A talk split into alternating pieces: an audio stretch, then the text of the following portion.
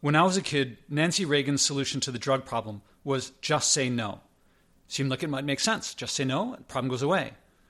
Last I checked, everyone says that drugs are winning the drug war. Try telling a smoker that smoking causes cancer and see if it stops them. Just telling someone what to do and telling them why doesn't usually motivate someone, especially when they're addicted to something. That doesn't work. What works is it takes work. It's rewarding work, and people who make the shift, who get past the detoxification, they're glad they did and they don't want to return. But it doesn't work. Try giving more and more facts. Smoking does this, smoking does that. This percentage of smokers have this happen, that percentage of smokers have that happen. It also doesn't work. They've heard it already. The more you give facts that they've already heard, the more they discount what you're saying and they just put up a barrier and don't listen to you. On top of saying merely, just say no, as if that would work, now imagine Nancy Reagan was herself a smoker or a cocaine user while telling others to just say no. Imagine she smoked or did drugs while saying not to. Now think of the environment. That's Al Gore. That's Leonardo DiCaprio. That's everyone. Everyone is saying not to do something that they themselves are doing. The problem that people hear me say is not what I'm saying. The problem is not hypocrisy. I cannot stand people making the environment into a moral issue. People say, "Oh, Josh, you're so good for what something that I do." I'm not good for not polluting. You live by your values as much as I live by mine. I'm no better or worse than you are in my life than you are in yours. If you don't value stewardship, I'm not good by your values. So it doesn't make sense to say that I'm good if I'm not good by your values.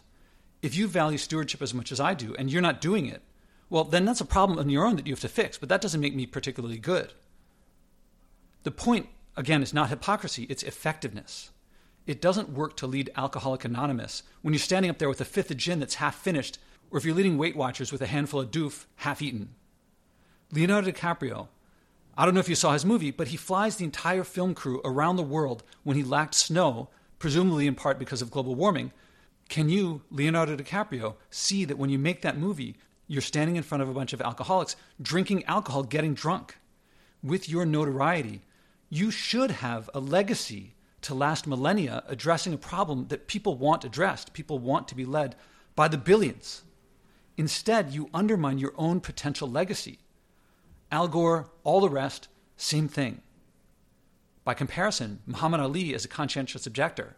Now, there is a man who acted with integrity. As a result, for people who don't know, he decided he was a conscientious objector at the time of the Vietnam War. When the government drafted him, he declined. They took away his boxing license, they took away his passport, they prosecuted him, found him guilty. It wasn't until years later that the Supreme Court unanimously overturned that decision.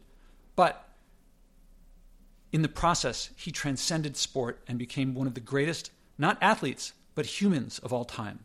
We can learn from him. He knew that standing tall meant getting on his knees, not flying first class and hiding it. I know, most people don't want to change the world. You just want your 401k to clear, you want to get your kids into a good college. I didn't ask for back to back 500 year hurricanes.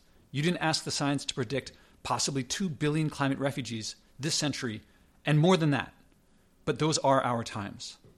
I also didn't ask that we could do something about it or decline to do anything about it, but we can.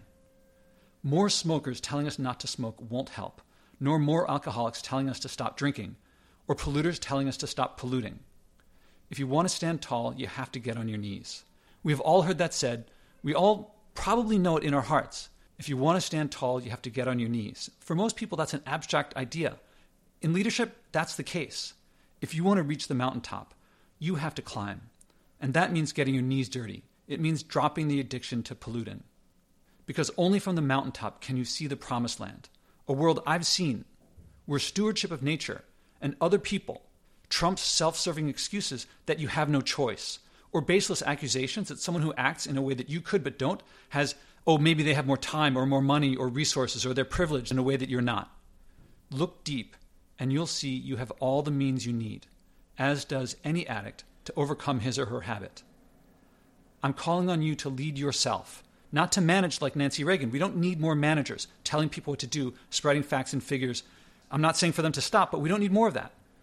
What we don't have is people leading, to lead. I'm calling on you to consider, to lead, to find it within yourself, to dig deep, to see that how you lead others will be your greatest legacy.